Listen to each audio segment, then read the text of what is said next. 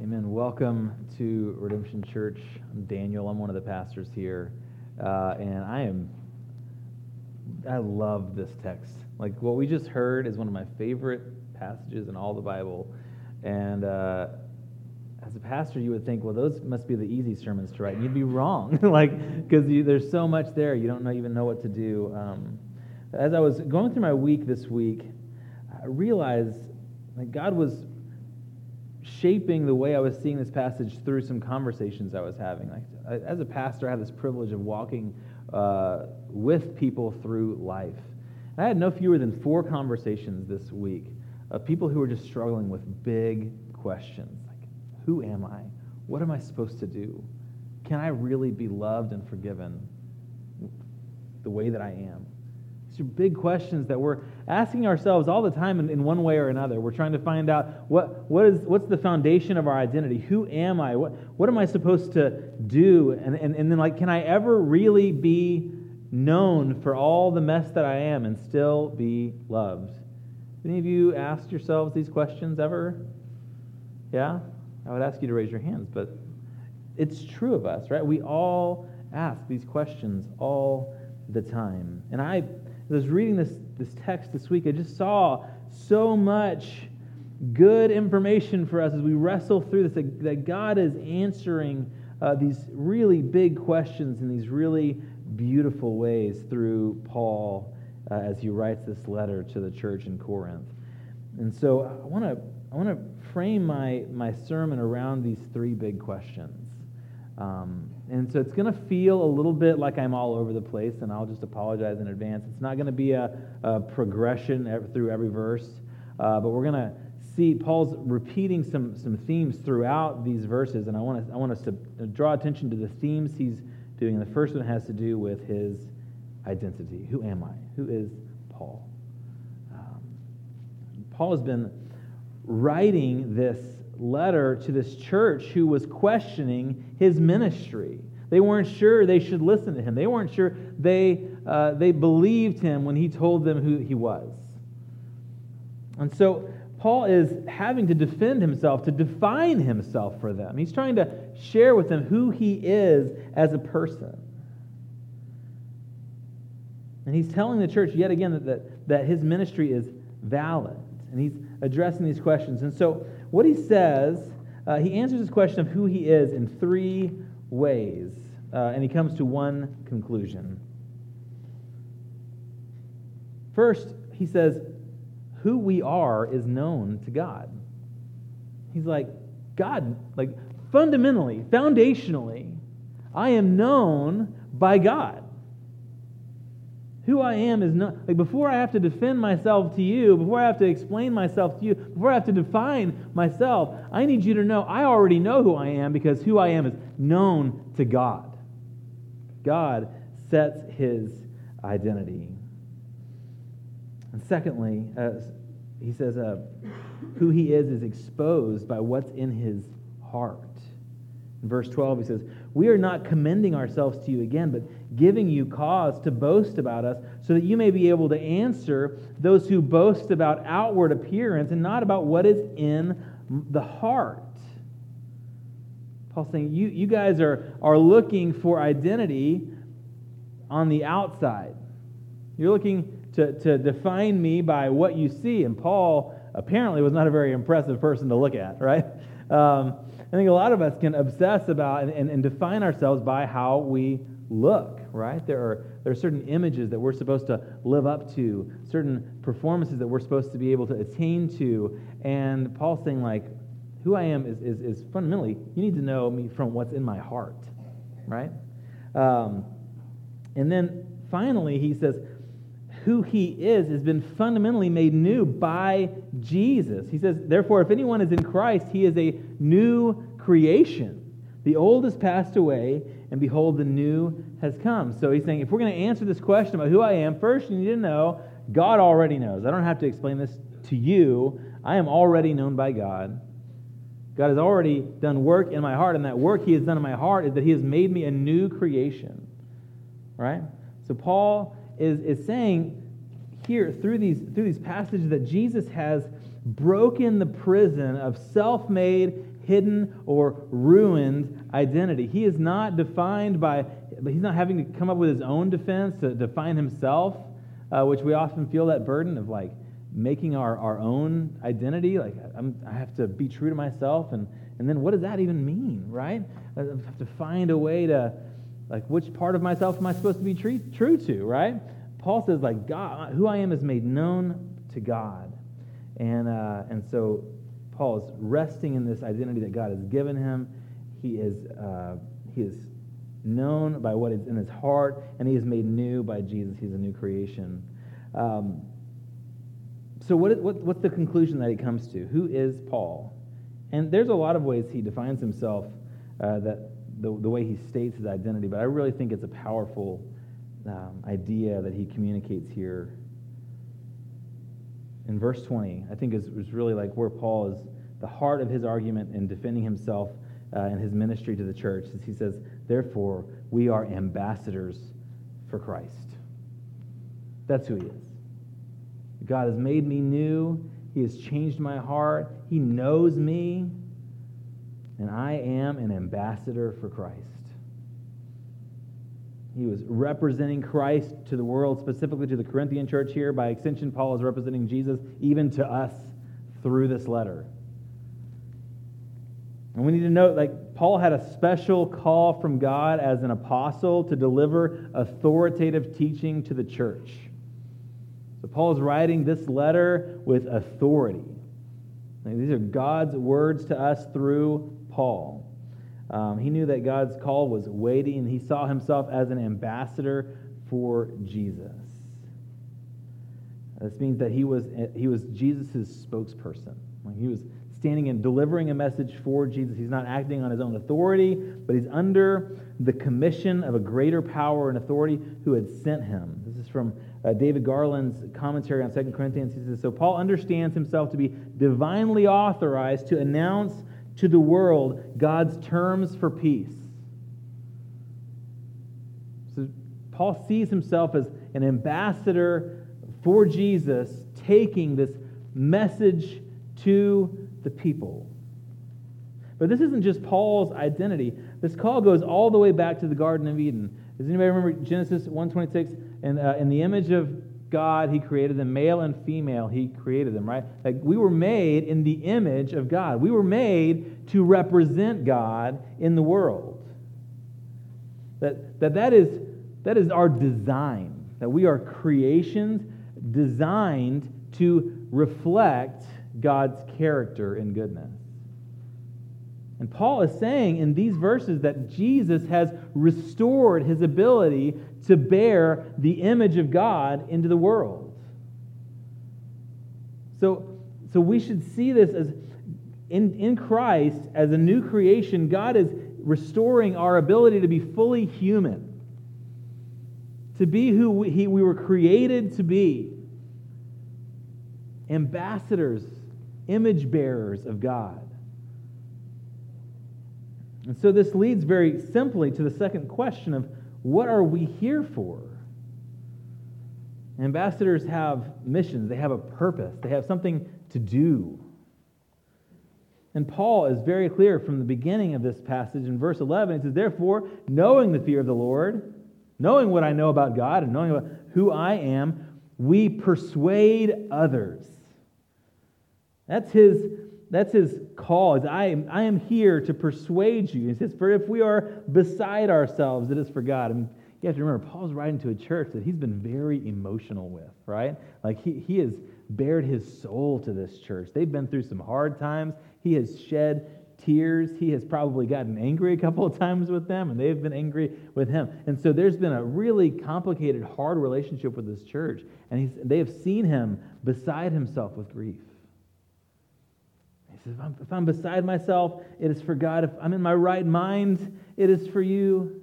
For the love of Christ controls us, that because we've concluded this, that one has died for all, therefore all have died.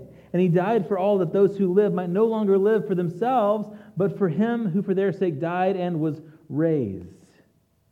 He starts to see his life as, as being designed to live on someone else's behalf. He's no longer living for himself, but for Christ's sake. And all this is from God, who through Christ reconciled us to himself and gave us the ministry of reconciliation. He's entrusting to us the message of reconciliation. Therefore, we are ambassadors for Christ. God making his appeal through us. We implore you, on behalf of Christ, be reconciled to God. Verse 13, where he talks about if, if we are beside ourselves, it is, for, uh, it, is, it is for God. If we are in our right minds, it's for your sake that juxtaposition for God and for you, it should call us back to the great, the greatest commandments. Jesus was asked, What are the greatest commandments? And what does Jesus say? He says, You should love the Lord your God with all your heart, soul, mind, and strength, and you should love your neighbor as yourself.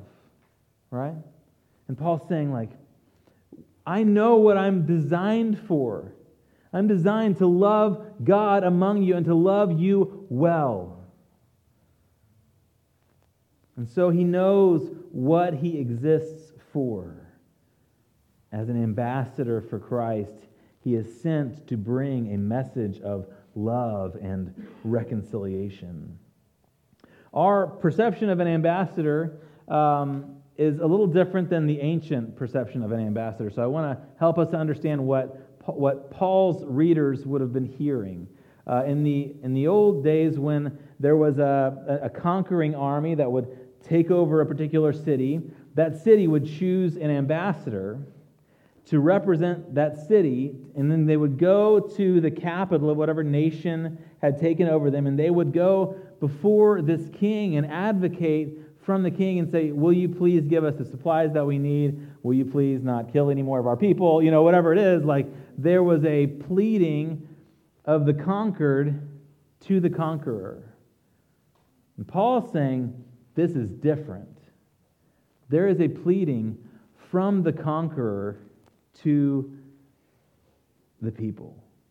That like there, there are terms of peace coming out from the king to the people. That, that the king is sending ambassadors to declare reconciliation, not war.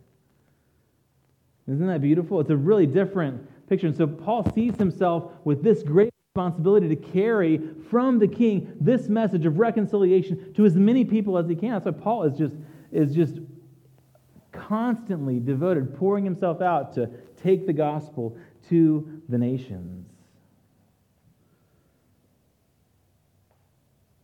Jesus gives us a new, a new passion, a new way of living.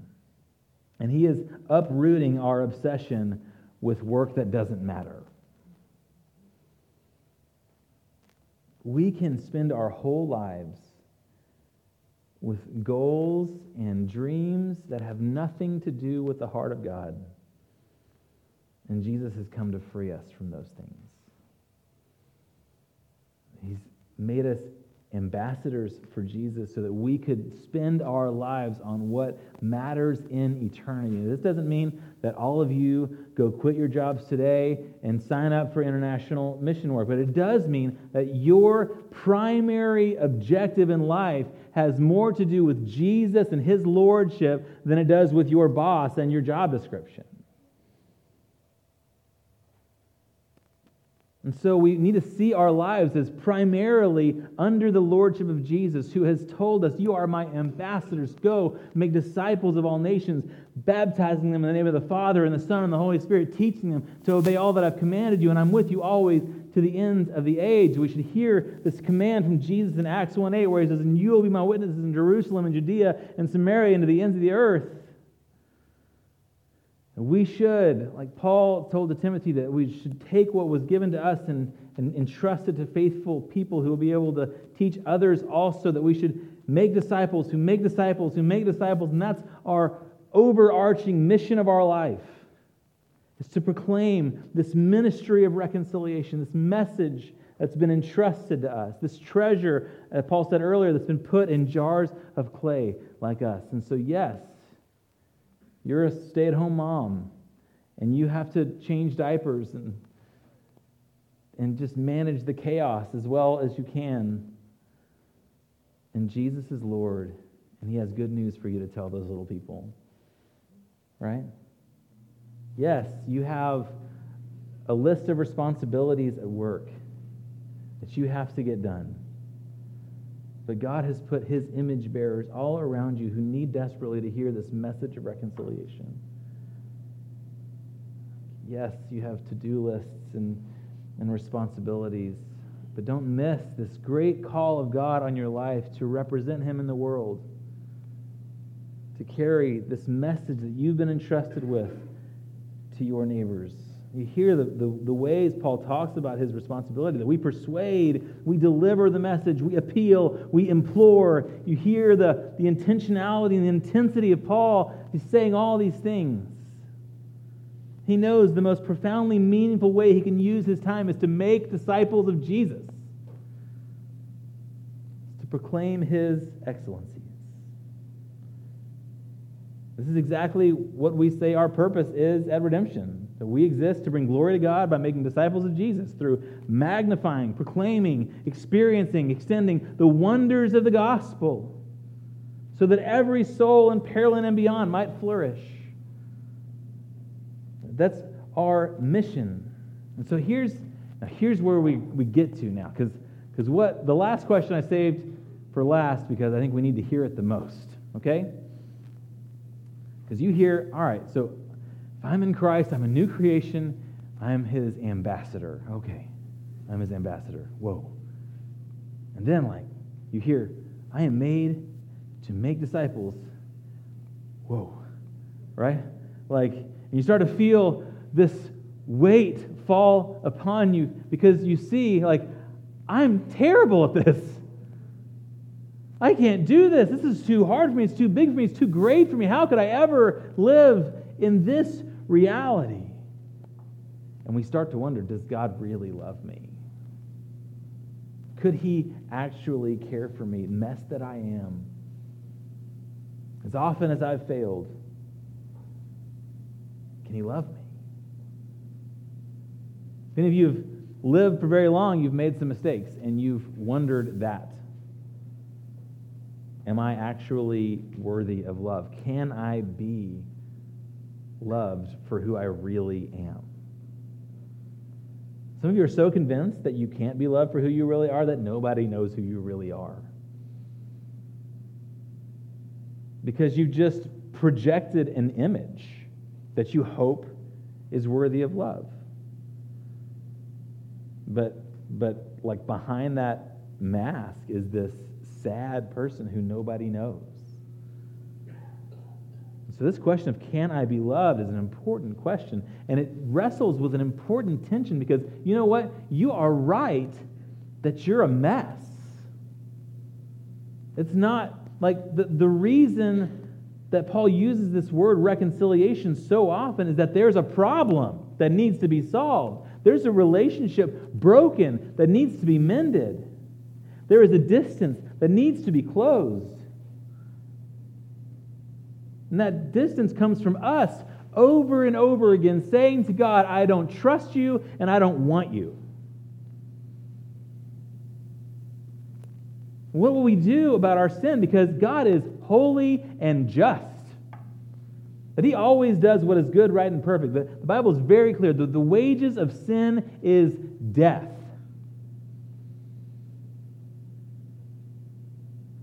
That we will be separated from the love of God forever because of our sin, unless there's only one way that that won't happen. And that's where this passage culminates, and that's the, that's the crescendo at the end of this passage. How could God love us? How can a righteous, holy God still look on us with love? There's only one way for us to be reconciled to God, and it is through Jesus. Verse 18 says, All this is from God, who through Christ reconciled us to himself and gave us the ministry of reconciliation.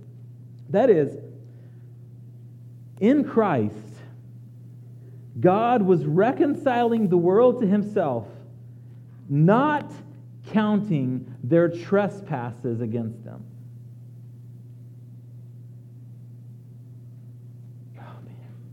If we could just get a taste of how good that news is. He is not holding your trespasses against you. What have you done this week? What have you beat yourself up over for years? What opportunities have you missed? What relationships have you ruined? What sins have you committed? And here we hear of a God who says, I will not hold your trespasses against you.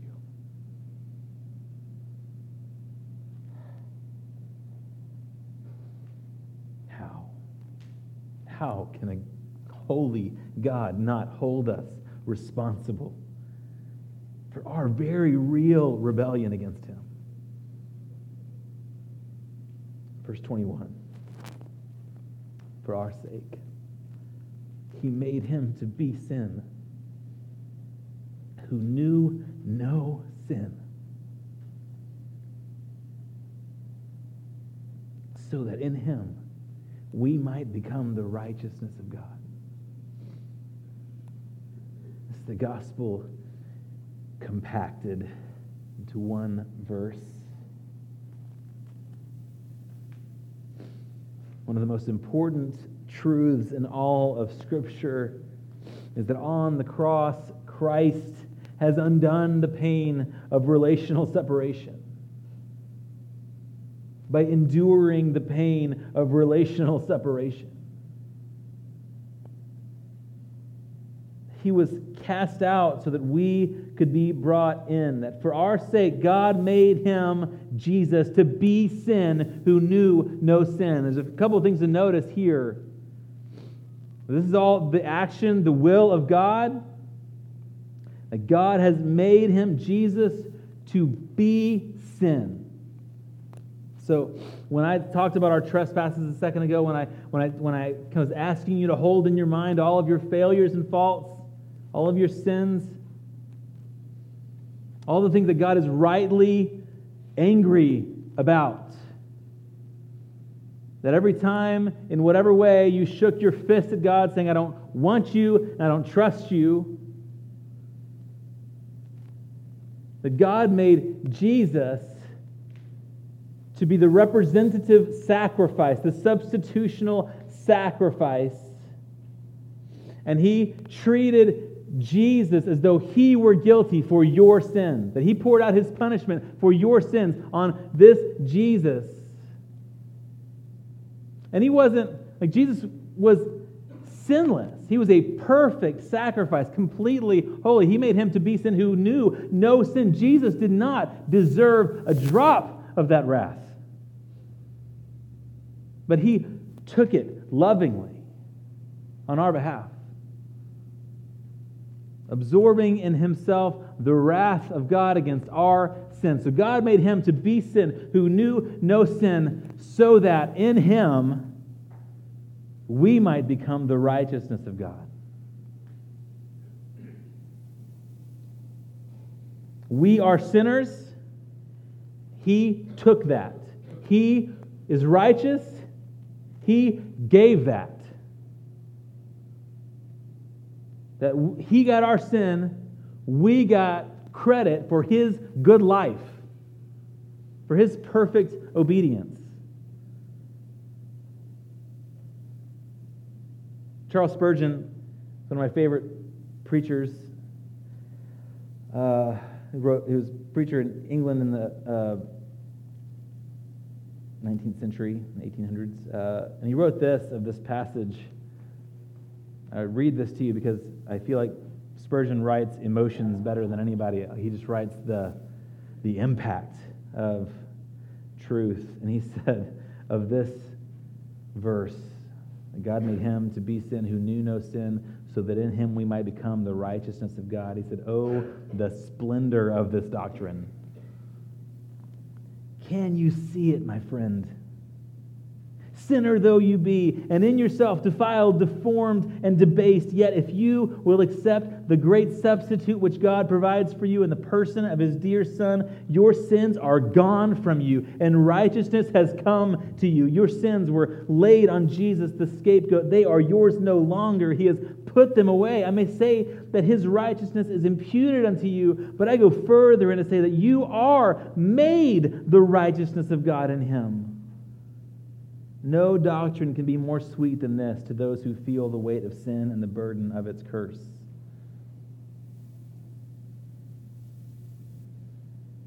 He has reconciled us to God. That means there's no more distance. There is perfect love, grace abounding.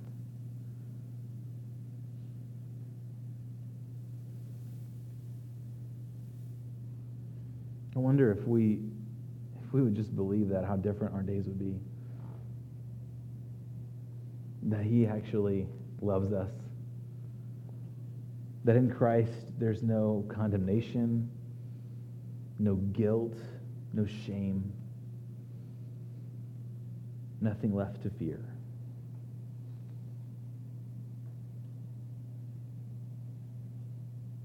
He has reconciled us to God. Brothers and sisters, when, when by the grace of God we hear of this Jesus, and, and, and for the first time maybe in our lives say, I want you, I trust you. When we hear of this Savior who died to free us from sin and Satan and hell, and it is sweet to us, and we believe and trust in this Jesus, then all of the truths and promises of this gospel are, are flooded into our lives. Indwelled by the Holy Spirit, adopted by the Father, free to walk in newness of life, heirs of the King, ambassadors for Christ, reconciled, loved. It changes everything. Verse 14, he says, The love of Christ controls us. I love that language. He's like, I'm not even, I'm not even driving this thing. The love of Christ has so impacted Paul's life that he is, everything about his trajectory has been changed. He's been controlled by this love because we have concluded this that one has died for all, therefore all have died. Since Christ died on my behalf, so who I used to be is dead. Christ raised from the dead, so now the life that I live is for Him. It's for His sake, it's, it's on His terms, it's for His purposes. He died for all those who live might no longer live for themselves, but for Him who for their sake died and was raised.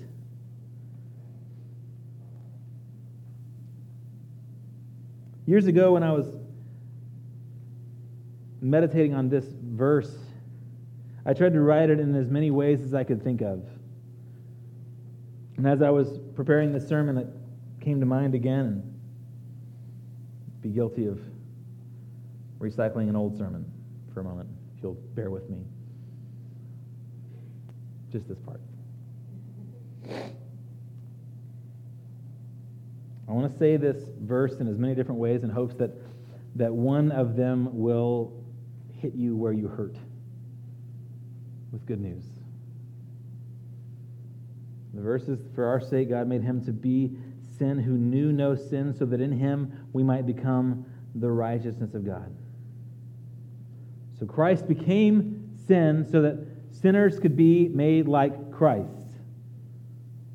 That God became an exile so that exiles could come home to God.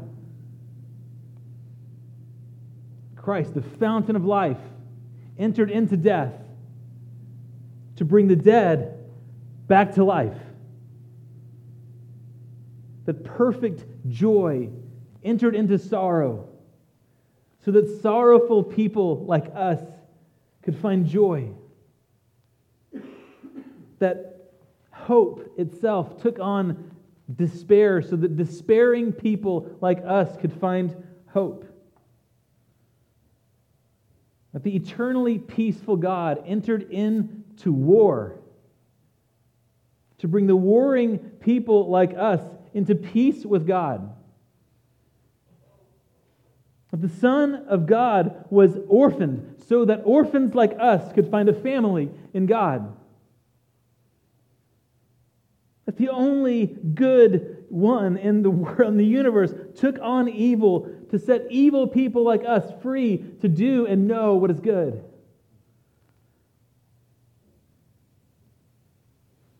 That the eternally gracious God took on guilt so that he could give guilty people grace. That the glorious God of all creation took on shame to bring people buried in shame into glory. That the perfect love of God took on the hatred of God against sin to show sinful haters of God perfect love.